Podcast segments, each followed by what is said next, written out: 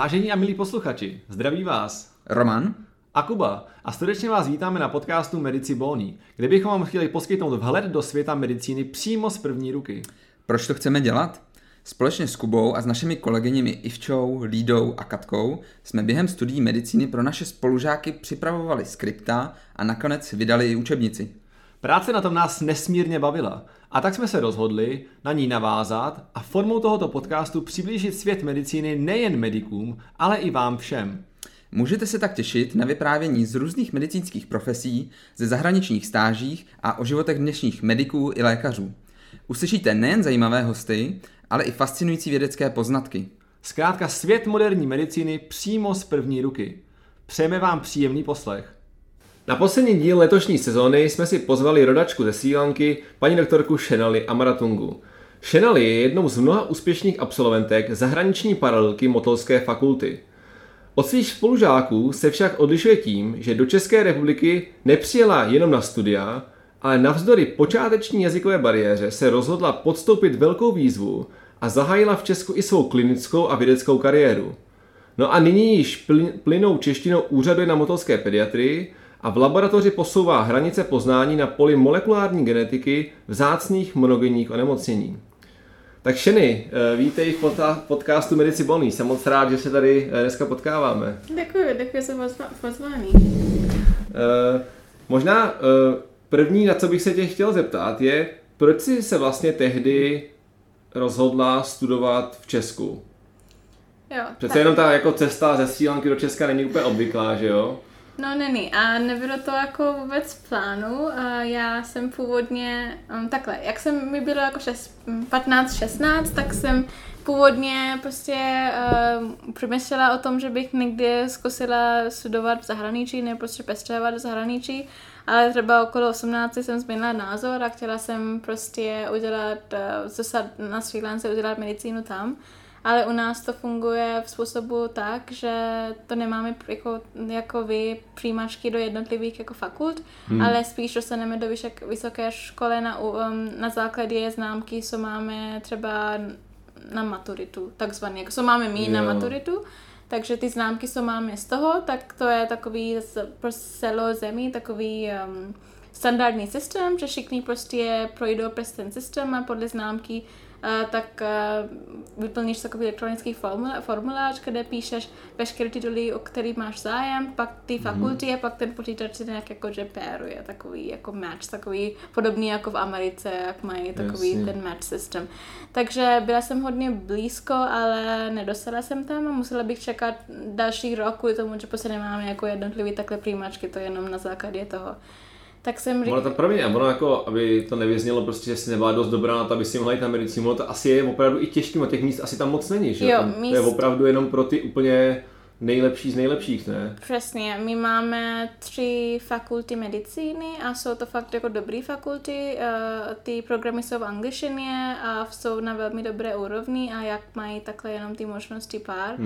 Tak a je tam strašně velká konkurence, protože u nás na Srí Lance je takový ještě názor od rodičů, že ty nejlepší povolání jsou jako stát lékařem nebo právníkem a tak a jasně, i když jako to dítě to nechce, tak ty rodiče jako jim tlačí, že jo. To což nebyl můj případ, to jsem chtěla sama já, ale prostě kvůli tomu je obrovská konkurence, takže a to bylo, ty naše známky, oni udělají z toho takový prostě bodový systém, že ani nevíme, jakože ty známky, co máme, ale mají takzvaný cut-off. A měla jsem třeba 0,02, jakože mimo toho cut-offu. Jako fakt, fakt jsem byla. No a pak jsem se bála, aby to nestalo prostě zas. Pak jsem začala hledat prostě tak jsou a jaká možnosti a s týma mýma známkama bych mohla dostat na nějakou třeba na nějaký bioscience nebo něco takového, takový jako jiný prostě, no, přesně. Ale jak jsem o tom uvažovala, jako fakt jsem byla přesvědčena o tom, že si dělat jako medicínu a jak prostě jsem neuměla další jazyky, tak jsem původně hledala v Americe, v Velké Británii, v Austrálii, v zemích, kde mluví jako anglicky, akorát tam je to strašně drahé, ty programy. A taky. Jen tak pro srovnání třeba, kolik to tak stojí? Třeba v Americe, nebo no, možná v Británii lepší, tak stojí třeba 40 000 € za rok. Pro někdo, který není z EU. Pro EU je to... 40 000 € za rok, no. Za rok, to je 400x... To je $1,000,000 korun? No, to je fakt hodně. Pro někdo, který je mimo EU a potom, teda to bylo před Brexitem a když někdo bylo v tom EU, to bylo nějaký jakože menší, třeba 30 a pak pro někdo, který je z Británie, oni to mají třeba za 10 000 jako euro nebo takového za ten rok, takže jakože fakt hodně. Jo, a oni mají také nastavený jako podle zemí. A to je podobný v Austrálii, kde je to také strašně drahé. A to je jako medicína. Ty další programy jsou levnější, medicína je jeden z jako prostě nejdražší. A problém je, že oni ani nemají možnost prostě na stipendium nic pro medicínu. A pak jsem nějakým způsobem narazila na Karlovu univerzitu. Jasně, východní Evropa, tam to bylo levnější, veď? Ne, já si dělám srandu, jako, ale tak předpokládám, že to asi muselo hrát roli, protože jenom jako... Prostě ty peníze jako na zemi nenajdeš, jo? Tak prostě tak musíme se trochu ekonomicky v tomhle. Určitě, jako než jsem věděla, kolik to tady jakože stojí na, jako všeobecně, prostě jakože pro život, tak spíš hrálo role, jakože kolik stojí jako to částku za ten rok, což bylo významně levnější, ale ne zas o hodně, tady to bylo okolo 10 000 € taky. Akorát, jak jsem porovnala ty fakulty, tak druhá lékařská fakulta snad to ještě mají, ale tehdy měli ten jako program o stipendium, že když člověk má dobré známky za ten rok, pak ten další rok nemusí platit, neplatí půlku, neplatí jenom částku, nebo vrátí nějaký peníze. To je dobrá motivace, no. Tak my jsme prostě uvažovali nad tím s rodičema, že jsem říkala, že další možnosti moc nevidím a pak jsem i narazila na nějaké jiné fakulty, třeba v Polsku, i v Rusku a tak, ale ty měly ty anglické programy docela jako nově a mi přišlo, že to dělali jenom kvůli penízík a ten program jak prostě v Praze už běželo třeba 20 let, tak jsem říkala, že snad jako, že z toho nesnaží jenom vydělávat. Tak to bylo takový prostě, bylo to hodně spontánní. A fakt jsem jako nikdy nebyla mimo Srí Lanku tehdy, jsem jenom byla v Indii 2krát s rodičema, takže to bylo úplně takový jakože, no. Což je víceméně vedle, že jo, když to tak řeknu. Přesně. Když teda na evropský poměry, to je furt asi daleko, ale možná mě napadlo ještě k tomu prvnímu, jak jsi říkala, že jsou 3 fakulty na Srí Lance. Nakolik je to počet obyvatel, aby jsme měli jako srovnání, jestli to je jako hodně nebo málo v porovnání třeba s Českem.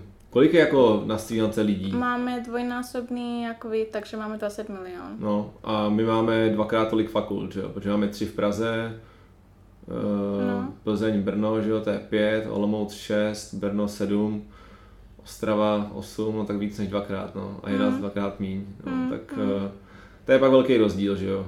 No. Máme ještě další 2 malí, ale problém je, že jak naše ten program je stanován, že člověk tam dostane jako ze celého zemí, všichni mají jako zjednocený tu zkoušku, tak jak to funguje... Státní maturity. Přesně. A jak to funguje, je, kdo je z hlavního města, tak nemá prostě výhodu v tom. Pro hlavního města tam je zrezervovaný třeba jenom 20 míst. A pak ty další, které jsou ty chudší oblasti, tak mají víc míst, protože ty studenty nemají tak moc možností. Jo. Takže i pro nich ten cut-off je níž. Takže to taky je jeden z důvodů. Takže celkem teďka máme asi 5 fakult, takže ty pozice nejsou jako tak malé, tak každý fakulta... A ty jsi studoval v Kolumbu teda, jo? No. Jo, okay. A každá fakulta má, nevím, 120 míst, takže není to jako úplně, že jako nemáme jich dost a je strašně velká konkurence, ale takhle máme taky stanovený takový ty pravidla, tak který... to bylo fakt těžký, no. A stejně ti to uteklo jenom o kousek, no. No, možná to byl nějaký osud, jestli se sem... nakonec vydala a co jsem tak pochopil, tak to bylo rozhodování nejenom hlavou, ale i trošku nějaký intuice tam bylo, že prostě si na to koukala a řekla si, hele, to by mohlo být ono. No, jsem to koukala jsem na fotky jako Prahy, vypadalo to krásně, pak jsem přihlásila na, to ještě existuje, to je stránka, která se jmenuje My Language Exchange, to je taková webová stránka, kde může někdo prostě přihlásit, jestli chtějí jako učit jiné jazyky nebo kamarády s lidma z jiného jako zemí, že prostě jako, že mluvíš jedným jazykem nebo prostě jako učíš někomu něco a oni ti něco jiného naučí, tak jsem tam psala z pár Čechů, abych prostě zapsala pár jako otázek na jako běžné věci, třeba jako kolik stojí chleba nebo jako propisku, jenom abych jako prostě měla, protože když člověk o tom čte a když vůbec jako neví, kolik ta jména je, nebo co to znamená korun, co to je korun, jasně, já jsem jako nevěděla, no, tak jasně. Jsem jako prostě chtěla vědět, tak ok, já jsem věděla tu měnu, jako kolik je, my máme rupie na Sri Lance, tak jak to prostě liší rupie versus ta koruna, a pak jsem chtěla jako vědět, kolik prostě stojí běžné věci, abych jako fakt jako mohla mít takový porovnání, a pak jsem říkala, že nevypadá to strašně, rozhodně nevypadá to jako, jak strašný jako v, nevím, v nějaký skandinávský zemi, nebo jako v Anglii, no, nebo tak. Tak to bylo jako fakt takhle spontánní, no, intuice určitě. No a je to pro tebe tady levnější nebo dražší? Dražší určitě, no, ale jak jsem tady přestěhovala, tak my na Sri Lance měli silnější menu, než máme tečka. A tak tehdy to vyšlo na 5 korun za naše, ne naopak, 5 rupí za 1 korunu. A teďka je to skoro dvakrát, jakože víš kvůli tomu, že my jsme jako docela zkrakovali během covidu, jakože naše jména, no, na Sri Lance. Ale je to on je to dražší, ale když to prostě porovnám, tak to rozhodně není tak drahý jako bydlení v západu. Jasně. No tak taky nejsme na západě, no. I když se říká, že Praha je taková enkláva západní Evropy, no, což asi jako je pravda, no. Ale určitě tady bude furt levnější, než je na západě. No ale a jak na to vlastně reagovala tvoje rodina, když jsi jim řekla, že chceš jít takhle pryč, a jestli tě podporovali v tomhle? No, já jsem jedináček, takže člověk by úplně nečekal, že by jako rodiče to žili, a jak jsem jako holka z Ázie, že jo, tak všichni mají dojem, a jak jako rodiče z Ázie jsou, a takhle mám i jako moje kamarády taky mají takový rodiče, kteří jsou takový jako overprotective a tak, ale moje rodiče byli jako plně superoví v tom, jako věděli, že to je pro mě jako nejlepší možnost v té době, jako my jsme tehdy nevěděli, jestli budu pak jako budu se pak vrátit, nebo jestli tady jako zůstanu, ale prostě my jsme měli konsenzus v tom, že je to v té době prostě nejlepší jako rozhodnutí, a že to bude otevírat jako spoustu jiných možností a tak, a jako fakt mě v tom podpořili, a jako bylo to úplně, prostě my jsme věděli, že pokud bychom to potřebovali platit za těch 6 let, tak to nedáme, jako můj otec mi říkal, že na rovinu, že co se týče peníze, to dá třeba za 3 léta už jako nemá nic, takže my jsme věděli, že musím prostě dostat to stipendium, a nebo jinak to prostě nedám. To jsi měla vlastně celý studium jako nůž na krku vlastně. Docela jo, ale pak jak jsem tady dostala, viděla jsem nějaký ty možnosti, jsem učila třeba angličtinu, jsem hlídala děti, takže takhle jsem začala i vydělávat já, pak to jako šlo líp, ale no, první 2 roky nebo tak jsem jako fakt šela ty jedničky, a to není kvůli tomu, že jsem takový jakože A-type personality, to jsem prostě potřebovala. Jasně, ty jedničky. No, tak ale ono ti to prostě donutí, že jo, teď prostě víš, že musíš, že ne, že to jo, tak to nějak dám prostě, ty prostě do toho půjdeš naplno, protože víš, že jinak bys prostě jela domů, že jo. No. Tyjo, to muselo být teda fakt těžký, tak to teda o to víc klobouk dolů teda. Tak rodina tě teda podporovala, tak to je, bez toho by to asi jako úplně nešlo, že jo, bez toho jinak počátečního kapitálu, ale hlavně tak jako asi nechceš, že jo, být nějak rozhádaná s rodinou, která je na druhé půlce světa, že jo. To vůbec, já bych, popravdě já nevím, jestli bych jako zvládla přestěhovat jako bez jejich prostě podporu. Řekla, hele, mami, tati, čau, prostě no, jedu do Prahy. To prostě nejde. A nechybilo ti to v začátku? Tady přece jenom si říkala, že jsi nikdy nebyla mimo Srí Lanku, a najednou si nejenom odjela třeba do Indie, že jo, která je vedle, a je tam přece jenom trošku podobná ta kultura, a byla si do úplně jiný kultury, jiných prostě zvyků, že jo. Tady je to úplně něco jiného, do jiného klimatu taky, že jo. Jiných stravovacích zvyklostí třeba, že jo, a já nevím, prostě to musel být strašný šok přece. Hele, bylo, ale to trošku jako, bylo to trošku jiný s mnou kvůli tomu, že já jsem tady jako přestěhovala docela narychlo, protože měla jsem problémy s vízum, jako dostávání toho povolení k pobytu, abych tady vůbec byla, protože my nemáme českou ambasádu na Srí Lance, jako nejbližší je v Delhi. Mm-hmm. A rodiče chtěli jakože letět s mnou, aby prostě jako věděli, kde budu bydlet a tak, ale jak jsem jedináček, tak oni nechtěli dávat vízum celou rodinu, protože mysleli, že tady my všichni budeme přestěhovat nebo nevím co. Jo, tak rodiče museli prostě dávat pryč jejich prostě žádosti, pak jsem měkala jenom moje žádost sama, ale do poslední chvíli to schválili a tady u nás na druháku my jsme stále máme takový program jako jeden týden před začátkem prostě výuky máme jako takzvaný Freshers Week, aby jako lidi poznávali jako místo lidí a tak. Tak jsem to vůbec nestihla a pak jsem přiletěla na třetí den, jakože, když už běžely ty výuky, protože jsem dostala jako to vízum na poslední chvíli. A to dělá hodně takhle, tady ten Freshers Week to udělá. No právě. Takže kvůli tomu, že jsem prostě tady dostala tak pozdě, tak jsem musela vyřizovat hodně věcí, třeba i nějaké ty papírové věci, prostě abych tady měla bankovní účet, simkardu, nevím co další. A jak už běžely ty výuky, jak už jsem chtěla s lidma kamarády, tak to pak už bylo tak strašně rychlý, že už jsem tady byla třeba měsíc a ani jsem to neuvědomila, protože jsem měla taková rutina, že stanu, zavolám mamce, udělám věci, papírování, pak večer taky třeba zavolala jsem po Skypeu, než jsem šla spát a byla taková rutina a pak říkám po měsíci, jo, už nejsem na Srí Lance, jako bylo to fakt jako taková rychlovka. Jo, že člověk prostě se zaměstná tolik jinýma věcma, že nad tím vlastně nepřemýšlí. No právě. Takže bylo to o trošku jakože kladnější, tady jsem dostala jsem tady v říjnu a bylo to třeba, nevím, 18 stupňů, což máme na horách a tak, takže nebylo tak jako divný a pak jak se stalo sněžet, tak jsem nikdy neviděla sníh, takže to bylo něco. A pak co se týče jako jídlo a tak. Jako, že jsi v Praze potkala sníh nějaký, to tady určitě moc nebejvá. Před 9 lety bylo to. No, před 9 lety asi bylo, no.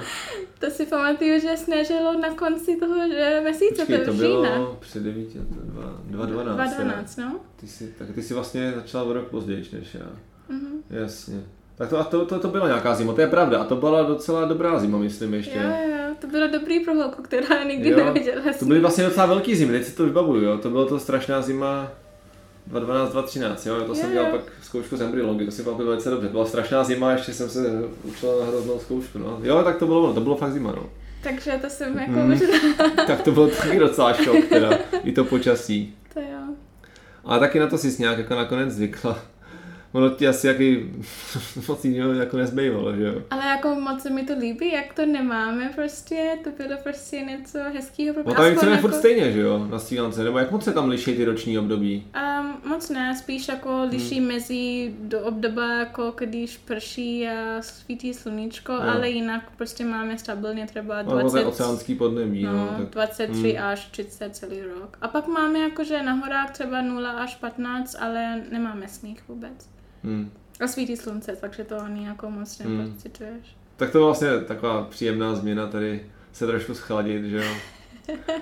Hele, a když jsme se bavili o tom, jak jsi se tady jako zžila s tou kulturou, jak jsi se zžila s Čechama, protože prostě bohužel to tak je, že Češi jsou ne vždycky úplně otevřený těm jiným národům, co tady žijou. Jak na tebe jako koukali a jak si to jako vnímala ty, jestli jako na tebe nekoukali nějak skrz prsty, nebo víš, jako jestli ti nabízeli pomocnou ruku?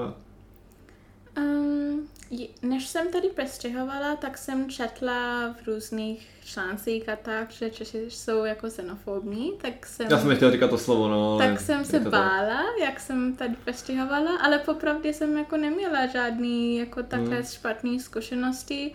Jako jo, lidi na mě, jako jak jsem před 9 lety musím říct, že třeba v tramvaji jako koncert je, třeba všude jsem byla jako jediná, skoro vždycky jako tmavší. To bylo něco jiného, teďka jako poslední 5-6 let, jako připadám hodně stará, ale jako vidím ty změny, že teďka jako tady jsou jako mnohem jako lidí víc prostě z jiného národu. Ale P9 tady prostě jako nebyli tak moc. Mm. To je zajímavý, co říkáš, protože ty to jako, asi jako vnímáš nejlíp slí, co znám, že jo? Že teda jako říkáš, že ta, řekněme, národnostní diverzita minimálně v Praze se jako zvýšila podle tebe, no? Určitě. Protože já si pamatuju, že třeba první 2 roky jsem byla, jako určitě jsem měla jako spolužáků, tak, který taky byli jako, že třeba z Ázie nebo z jiného zemí, ale prostě vyšlo obecně, jak jsem šla na nějaké eventy nebo něco, tak jsem z velké pravděpodobnosti tam třeba první 2-3 roky byla jako jediná, která jako nebyla Evropan nebo Čech. Takže určitě to tak vidím jako změny, tečka to úplně není ta situace, to je úplně jiný, takže určitě na, jako lidi na mě jako koukali ze zajímavosti, taky jako ne nějak jako špatně. A jak my jsme byli třeba spolu se spolužáky a mluvili jsme anglicky, tak občas my jsme něco slyšeli třeba jako, jak lidi byli jako naštvaní na... Spíš to podle mě byly reakce na turisty, protože mysleli, že my jsme turisty a to, ale nevěděli, že my jsme studenty, ale vyšlo obecně, že by někdo by byl nějak prostě nepříjemný jako na mě nebo něco na 6. jsem jako nikdy nezažila tady. A naopak mi třeba potěšilo už třeba v druháku nebo v třetíku, když někdo mi jako česky zeptal, kam dostat nebo tak, a já jsem myslela tak, jako na mě mluvili jako česky, tak možná jako myslí, že já tady nějak jako orientuju nebo jako kam jedu, takže to bylo jako dobrý, že prostě jako i starší lidi prostě ptali, jako nevíte, kde je lékárna nebo jako prostě něco. A... Tak možná tím, že jsi chodila potom motole v bílým, ne?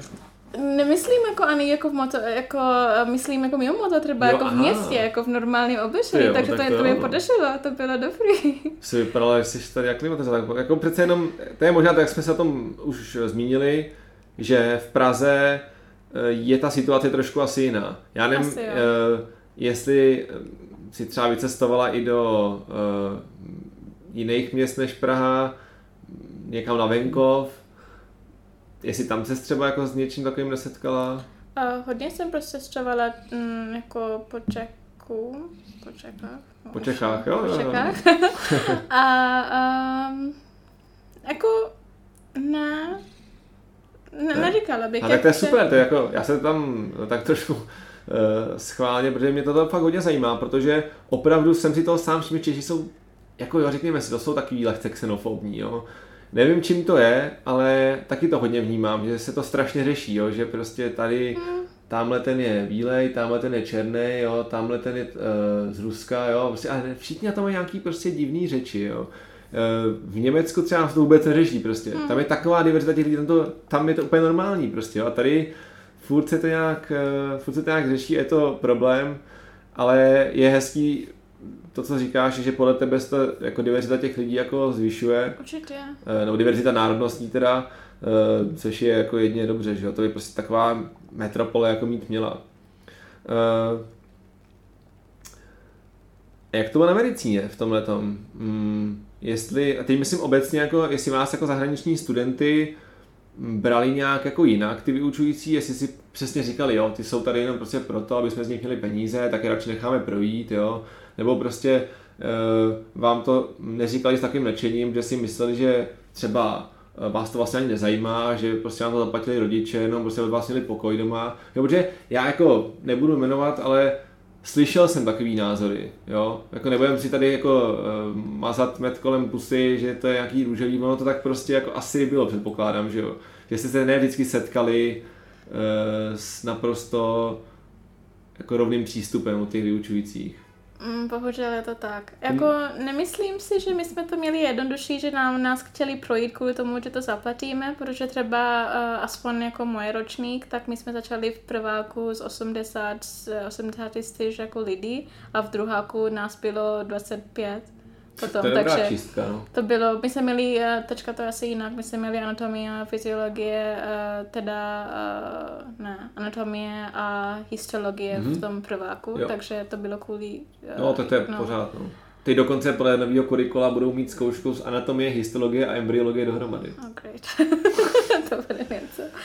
No, takže to bylo kvůli tomu, takže, ale všeobecně určitě prostě to bylo pro nás jiný, no. Jako my jsme měli v třídě holku, která byla jako Slovenka, ale vyrůstala jako v Anglii, takže kvůli tomu pro ní to bylo jako lepší prostě učit s námi, jakože v tom anglickém. Takže ona nás jako ty věci jako překládala, ale třeba my jsme mnohokrát jako slyšeli, jak jako mluví mezi sebe a myslí, že my jsme prostě jako bohatí a blbí a že prostě nám je to celkem jedno. No já jsem říkal schválně, že protože jsem tady to jako slyšel taky, jo. A bylo mi to jako dobře, poprvé jsem to, tehdy jsem to tak nevnímal a možná se přiznám, že jsem na to taky takhle koukal, to říkám na rovinu, jo? Že jsem si taky říkal, jo, prostě tady ty zahraniční prostě, ty se jako zaplatí si diplom a tak. A když jsem se vlastně dostal do té pozice toho člověka, který taky jako je cizinec a přijede na, do zahraničí na jinou univerzitu, a tak jsem to pak vnímal zpětně úplně jinak, jo? Když jsem takhle jel do Německa, že byl jsem tam prostě jako nějaký východoevropán, a já jsem se s ničím takovým nesetkal tam, jo. Naopak, jo, všichni tam oceňovali prostě, že jako ty jsi předlím, ještě se učíš německy, prostě to je super, jako jo. A obdivovali prostě, jako, že se jako snaží, ani nikoho prostě nenapadlo na tebe koukat skrz prsty. To je plně to, co bohužel tady Češi nějak sobě mají, že prostě takhle na každýho kouká nějak skrz prsty až škatulkujou si, jako. A to mě jako zpětně strašně mrzí a mrzí mě, že jsem vlastně tak přemýšlel taky, protože jsem to nějak přebíral od ostatních a ono ti to prostě jako do toho člověk nějak spadne. To mě jako mrzí, no. Tak třeba to, tím, že se to třeba teď někdo poslechne, tak můžeme doufat jenom, že další generace mediků už takhle přemýšlet jako nebudou, no. Že tím, že uslyšejí tvůj příběh, tak si uvědomí, že jako je to docela struggle se jako sem třeba někdy dostat. Doufám. Jako, bohužel my jsme neměli jako moc šance teda interaktovat s dalšíma jako českými medikama, jak my jsme byli jako sami v jednom kruhu, třeba jenom v šestáku nebo tak, my jsme měli spolu jako občas pediatrie nebo něco jako nějaký výuky spolu, ale jinak my jsme měli všechno docela jako oddělený. Ale tak nevím, jaký názory prostě měli další medici, ale tyhle byly jako prostě, co jsme slyšeli od ty vyučující, no. No, když jsme u toho, tak ono možná někdy bývá problém, přece jenom ta jazyková bariéra. Jo, jako oni samozřejmě studenti umějí anglicky, že jo, jako, ale třeba se vlastně nechce mluvit doma, že jo, anglicky, jako jo, a vy zase se pak třeba jako stydíte třeba oslovit, že jo, jo, takže možná to taky jako hraje velkou roli. A vy jste ale češtinu jako zahraniční studenti měli jako předmět, předpokládám. Ano. A měli jste ji asi jako docela dlouho, že jo? My jsme měli 3 roky, první 2 roky byly takový základy a pak v četějáku my jsme prošli tu medicínskou češtinu a jo. Pak my jsme měli jako zkoušku z toho, ale bohužel potom jako od čtvrtého, když my jsme měli ty klinické předměty, my jsme už jako češtinu neměli, takže mám pocit, že jsem měla jako nejlepší, ale prostě hozitě gramatiku a prostě slovní zásobu jsem to měla jako že na lepší úrovni v šetáku a pak od čtvrtáku do šestáku to prostě klesalo, protože my se pak jako neměli tu simulace. Jako jo, s pacienty my jsme mluvili, ale to bylo spíš jako že na tom medicínském úrovni a dále rozšiřovat na další slovní zásoba my jsme moc jako možnost neměli. Takže, ale jo, 3 roky my jsme jako měli to povinné se zkouškami a tak. No a jaký to jako bylo se učit česky, já si to úplně nebudu představit, protože jako on je těžký se na to koukat s nějakým nadhledem, když je to tvůj rodný jazyk, ale mně to přijde jako strašně těžký pro někoho, kort vlastně, když jsi úplně z jiného kontinentu, jo? Máš úplně jiný, že jo, jednak písmo a druhak i jako větnou skladbu úplně jinou, že jo. Ani jako, dobře, jako výhoda asi je, že na studence se mluvíte anglicky, taky, ale že přece jenom je to jako evropský jazyk, ale stejně je to prostě jiný, jo. Jaký to pro tebe bylo se učit takovejhle jazyk? No, během tři roky, když říkám, že my jsme měli zkoušky a to jsem měla 3 roky, to nebylo jako žádný jako intenzivní čeština, třeba první 2 roky my jsme měli jako počít, jako nevím, nějaký jako barvy, prostě jak se zeptat o pokyny, jak mluvit restaurace, nějaký hodné základy a pak v četáku už my jsme museli jako umět nějaký ty delší věty, abychom mohli zeptat na anamnézu a tak, takže to bylo takový narychlo, ale tak já jsem to nějak nevím, já jsem nevěděla, že jsem jako dobrá s jazykami, nebo nevím, jestli jsem dobrá s jazykami, ale prostě jsem to nějak chytla, nevím jak, ale jako spolužáky třeba ještě to v čtvrté jako vůbec prostě nezvládli a ani jako se na to anamnézu. Tak já myslím, že všichni, kdo to poslouchají, můžou jako usoudit, jestli jsi nebo nejsi dobrá v češtině a z toho asi se dá usoudit, jak ty ostatní jazyky, to jako za to klobouk dolů teda, jak to ovládáš. Když jsi jako teda pak dospěla do stavu, že jsi si jistá v těch kramflecích, v těch jako situacích, kdy prostě opravdu třeba pak teď na oddělení, že jo, musíš řešit nějaký problémy v češtině. Když jsi jako, jako uvědomila, že jako najednou vlastně tu češtinu jako ovládáš? Tak jak jsem promolovala, tak jsem třeba moc nemluvila, jak jsem říkala, že mu to češtinu prostě šlo dolů a jenom jsem umíla nějaké věty z jako medicínské úrovni. Ale uvědomila jsem si, že prostě jako rozumím to hodně a uvědomila jsem si, že i mezi spolužáky, jak jsme třeba jako byli s pacientami nebo byli prostě ven, že jako rozumím tomu víc, co se stane okolo mě, nebo co lidi říkají i mimo medicínu víc než jako spolužáku. Tak jsem říkala, OK, tak jako aspoň to rozumím, třeba na 60%. Tak proto mi ani napadlo jako tady zůstávat, protože jsem myslela, že mám aspoň nějaký základ, protože pokud bych jako jela do Německu nebo někde jinde, bych jako začala od nuly. Takže jsem říkala, tak i když jako nemluvím, tak aspoň jako rozumím, tak mám jako prostě něco. A jak jsem začala pracovat, tak jak jsem měla tu výhodu, že jsem mohla začít v laboratoři, tak jsem snažila prostě mluvit co nejvíc, číst, koukala jsem na nějaké seriály jako Přátelé nebo seriály, který znám prostě v češtině, abych jako to slovní zásobu rozšířila a jak jsem věděla, že už jsem připravena jít na to oddělení nebo že prostě už to zvládám nebo už mám nějaký sebedůvěru v tom, je když jsem něco říkala a pak jsem jako uvědomila, že hele, to nezjelo úplně dobře, nebo jako ten slovosed nebylo nejlepší, nebo mám špatnou koncovku, že jsem to už jako sama sebe jako vnímala, protože jinak já jsem to zpočátku jako překladala jako z angličtiny jako úplně a jako ty koncovky, i když sečka udělám chyby, tak to bylo mnohem jako horší před týma 2 lety, ale jako já jsem na sebe docela pyšná, protože ty první 6 let jsem jako vůbec nemluvila česky, takže jako mluvím fakticky česky jenom 2,5 roku nebo skoro 3. Ale jako já jsem jako uvědomila, že jsem připravená, když jsem uvědomila, že OK, už aspoň jako, že nějakou gramatiku mám v hlavě, i když jsem prostě jako, že neučila ty tabulky takhle jako klasický, tak aspoň prostě je zmluvený a slyšený, že to mám v hlavě. A co ti v tom nejvíc pomohlo, že ses takhle rozmluvila? Nehrál v tom roli třeba někdo jiný ještě? Se tam schválně takhle v okatě? No, mám českýho přítela, ale zajímavý je, že my jsme, jak jsme jako seznámili v mém 6.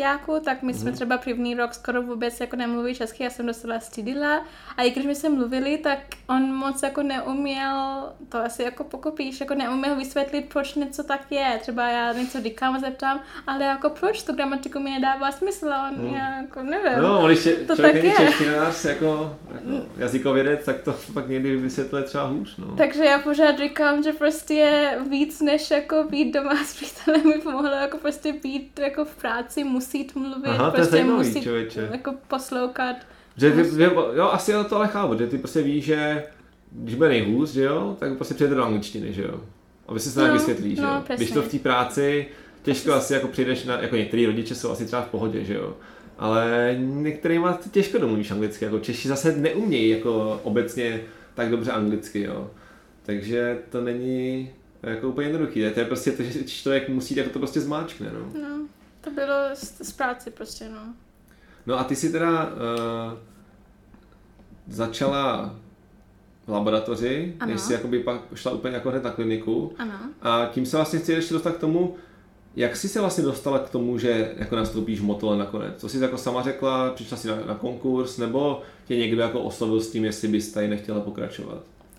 Původně jsem nechtěla pracovat v Motole, jsem jakože spíš Nevím, já jsem jako poslala třeba SVčko do jiných nemocnic, protože jsem jako prostě nevěděla, jsem chtěla to zkusit a já jsem nevěděla, že začínají český studenti tak jako brzy s tím, takže jsem jako chtěla nějak zkusit, jak to všude vypadá a určitě jako mít jako motor jako tu zálohu, ale jsem myslela, že tam bude tak velká konkurence, že tam prostě jako nedostanu. Takže, ale s dalšíma nemocnicema nikdo mi neozval, jako vůbec nikdo.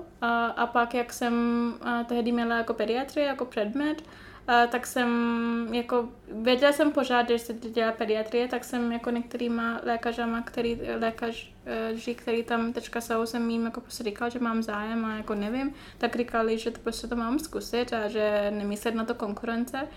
Takže nějak v únoru ten rok, jak jsem měla promovat, tak jsem jako poslala přednostový e-mail a pak jsem byla pozvaná na pohovor a takhle to pak šlo a naštěstí byl jako hodně takový jako podpůrný a říkal, že bych mohla začít jako v labu pár měsíců aspoň jako do té doby, že prostě češtinu naučím lépe, protože já jsem sama jako říkala, že nechci nastoupit na oddělení, že jako nechci udělat chyby, že nechci prostě jako mít nějaký problém z toho, že jako já sama vím, že můj jazyk není na tom úrovni, takže naštěstí jsem souhlasil a... To je jako to musíme teda všechno čest panu profesoru Leblovi teda jako, že tohle udělal, že to není úplně standardní, že jo, že by někomu řekl, jo, OK, tak půjdeš prostě na půl roku do laboratoře, tam se rozmluvíš a pak nějak přijdeš. To je jako všechno čest, že do toho šel a vlastně ti umožnil tady jako v Motole pracovat, že jo? Určitě, to je jako... Což zase, ale zase na druhou stranu, protože musela být taková docela jako zase další tlak a nůž na krku, že jo? Prostě, že jako fakt jako to budeš muset zvládnout. To jo, ale víš co, jako to jsem měla strašně radost, protože jako to, co všechno je díky němu, já jsem nikdy nemyslela, že bych mohla pracovat, protože když představím, že chci být jako stát pediatrem, jako že v Čechách, nebo prostě být tady včera, jak jsem jako dostudovala v druháku, tak jako zůstat tam je prostě dobrý a lidi to prostě chtějí, nebo aspoň lidi, kteří chtějí dělat pediatrii nebo být v Praze, tak jako tam je to známý, že tam je konkurence, takže no, jasně, no. Že by jako profesor Lebl mi takhle jako přijímal, jsem vůbec nepředstavila, proto jsem ani jako původně tam jako nechtěla ani podat ten žádost, takže... Tak on je docela známý tím, že hodně podporuje právě studenty z ciziny, což je super, že se snaží jim umožnit tady pracovat a myslím si, že to dává i smysl, jednak protože že jo, máme tady prostě zahraniční studenty jako ze zahraniční paralelky, tak proč jako jim nedá tu možnost tady pracovat a když se to jako zase uvidí, tak to právě lidi se budou rozhodovat stejně jako ty tehdy, jako dá nějaký signál, ale jako s náma to tam asi myslí vážně, tady podívej se, tady Shenali tam pracuje, jo, hned tam nastoupila po škole, takže to je určitě super. A druhá věc je, že s tou prestiží, jo, já si myslím, že právě možná proto pan profesor Lebl ty studenty třeba z ciziny bere relativně často proto, že jsou prostě motivovaní, jo, že právě jako to berou jako tu prestiž taky, jo. A že o to více jako snaží, to je prostě normální, že když prostě přijdeš někam z ciziny, jako cizinec, tak jako snaží dokázat, že na to prostě máš, jo. A myslím si, nevím, nevidím mu do hlavy teda, ale možná i to je jako právě jeden z těch důvodů. Takže, jak říkám, to je rozhodně fajn a jsem rád, že se to stalo, aspoň jsme se tam nejenom v labu, ale i tak jako na té pediatrii mohli potkat. No a teď mi řekni, jaký to bylo, když jsi vlastně když jsi teda skončila v té laborce a teď jsi jako fakt přišla na kliniku, jaký to bylo? To byl docela velký šok, že jo? Jo, já jsem se hodně bála, jako hlavně jsem nevěděla, jak na mě budou reagovat rodiče a pak jsem nevěděla, jak na mě budou reagovat kolegy, protože i když jsem jako pracovala tak nějak na klinice, nebo jak prostě v rámci kliniky v laboratoře 6 měsíců a lidi znali moje tváře, tak nikdo nevěděl, co jsem za zač a prostě jakože jenom věděli, že profesor přijímal nějaká cizinka a ani nevěděli, jestli jako mluvím česky nebo nic a co. A jak jsem přišla do práce, tak všichni na mě zkusili mluvit jako anglicky a říkám, no už jsem nastoupila tady kvůli tomu, že snad jako čestinu už jako zvládám. Takže to bylo takový zajímavý, ale musím říct, že i slyšet rodičů, tak jako všeobecně jako od pacienty, tak možná to je taky tím, že my jsme v Praze, ale taky jsem neměla jako špatný zkušenost. Si myslím, že jsem mluvila mnohem hůř, jak jsem jako nastoupila než teď. Ale stejně, že by jako pacient nebo rodič říkal, že nerozumím vám, prosím, ať sem pošlete jako toho českého lékaře, tak mi to jako nikdy nestalo, takže... Wow, tak to je super. Tyjo. No jako, já si to tehdy nějak motivuju, když vím, že jsi tam jako začala být na oddělení. Já jsem vždycky jako vžil, nebo snažil vžít do té situace a vždycky jsem z toho měl plně husí kůži, tyjo. Já jsem si říkal, to musí jako fakt těžký, že i když jsem byl jako medic v Německu a měl jsem jako jít vyšetřit pacienta, sbírat anamnézu, tak to pro ně bylo vždycky takový jako velký challenge. A vždycky jsem tam byl jakoby v pozici toho studenta, který se přesně může jako někoho zeptat. A jsem říkal, prostě teď je takový jenom na tobě. A pak si to začal sloužit, že jo? To je ještě o to horší, že jo? To sloužení, to jsem se hodně bála, protože aspoň jako během dne, tak tam bylo někdo, který by mi mohl kontrolovat zprávu po mě, nebo abych mohla zeptat na, protože je to papírování jako důležitý, že jo, v našem sféře. Takže i jako víc než jako mluvený, jako člověk chápe, co chci říct, ale když to se psát a když je to 3 ráno, tak jako já někomu nezavolám, takže i z toho jsem jako se bála, že prostě jako... Jsem bývala profesoru Šumníkovi, jestli by ti zkontroloval gramatiku v propouštěcí zprávě třeba. Takže to prostě to byla výzva, no, ale pamatuju si, že jsem přítela hodně otrávila, třeba první jako 3 měsíce jsem ho furt volala i v nejhodných jako chvíli, aby jestli jako něco mi nemůže prostě zkontrolovat, nebo aspoň nějakou větu jsem mu jako říkala a pak jsem... Třeba po 4-5 měsících jsem i tým přestala úplně, takže to taky bylo jako vidět, že prostě i v tom jako trošku zlepším, takže už jsem, už ho neotravuju na službě. Co fakt říkám, klobouk dolů. No, spoustu lidí předtím, než někam vyrazej studovat do zahraničí, ať už je to na stáž, nebo v tom případě vlastně na celou dobu studia, často odradí to velké množství papírování, které je potřeba podstoupit. Předpokládám, že pro tebe z asijské země to muselo být jako mnohonásobně horší, než když si tady lidi stěžují, že musí na Erasmus, nebo musí, že jedou na Erasmus a musí vyřešit spoustu papírů. Co všechno si doopravdy musela řešit, kromě teda těch víz? A jako to bylo náročný? No, bylo to dost náročný. Jak jsem jako už zmínila, jak nemáme tu ambasádu na Srí Lance, tak to bylo jako jedna věc a za druhé, kvůli tomu, že jsem jako mimo EU, tak jsem musela doložit třeba papíru z policie, z tohle, třeba jako, že různý prostě papíry, který by jako český student prostě jako nepotřeboval. A asi ten největší problém bylo to, že hodně jako místa třeba i tady v fakultě a třeba i v ambasádě, které originály. Takže jednou si pamatuju, že jsem musela jakože zařizovat takový DHL pickup, že jako nějaký papír vyzvedli v Praze a pak to jakože nechali v Delhi. Takže to takový jako to možný papírování jsem...